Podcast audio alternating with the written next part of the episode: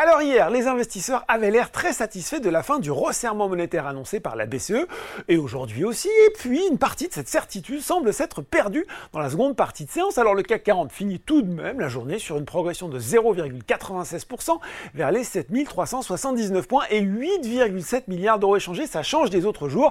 Sur la semaine, il aura progressé de 1,91%, bah oui, c'est pas si mal. Euh, élément rassurant ce matin, la production industrielle et les ventes au détail chinois sont ressortis supérieures aux attentes en août, alors que de nouvelles mesures de soutien ciblées à l'économie ont été annoncées. De l'autre côté de l'Atlantique, ce n'est pas la même ambiance à Wall Street à 17h45. Le Nasdaq cède même 1,4%.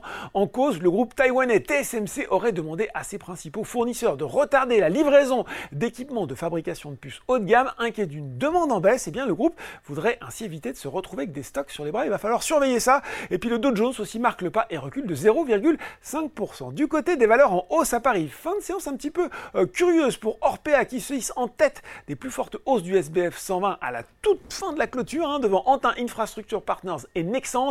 Les valeurs du luxe profitent des statistiques chinoises rassurantes à l'image de LVMH, L'Oréal et Kering. Du côté des valeurs en baisse, cette fois-ci, Casino teste de nouvelles profondeurs, termine la séance à 1,87 euros. Et puis Unibail Rodamco Westfield est aussi sous pression, un peu lesté par JP Morgan, qui a confirmé sa recommandation à sous-pondérer, mais a abaissé son objectif de cours de 55 à 50 euros.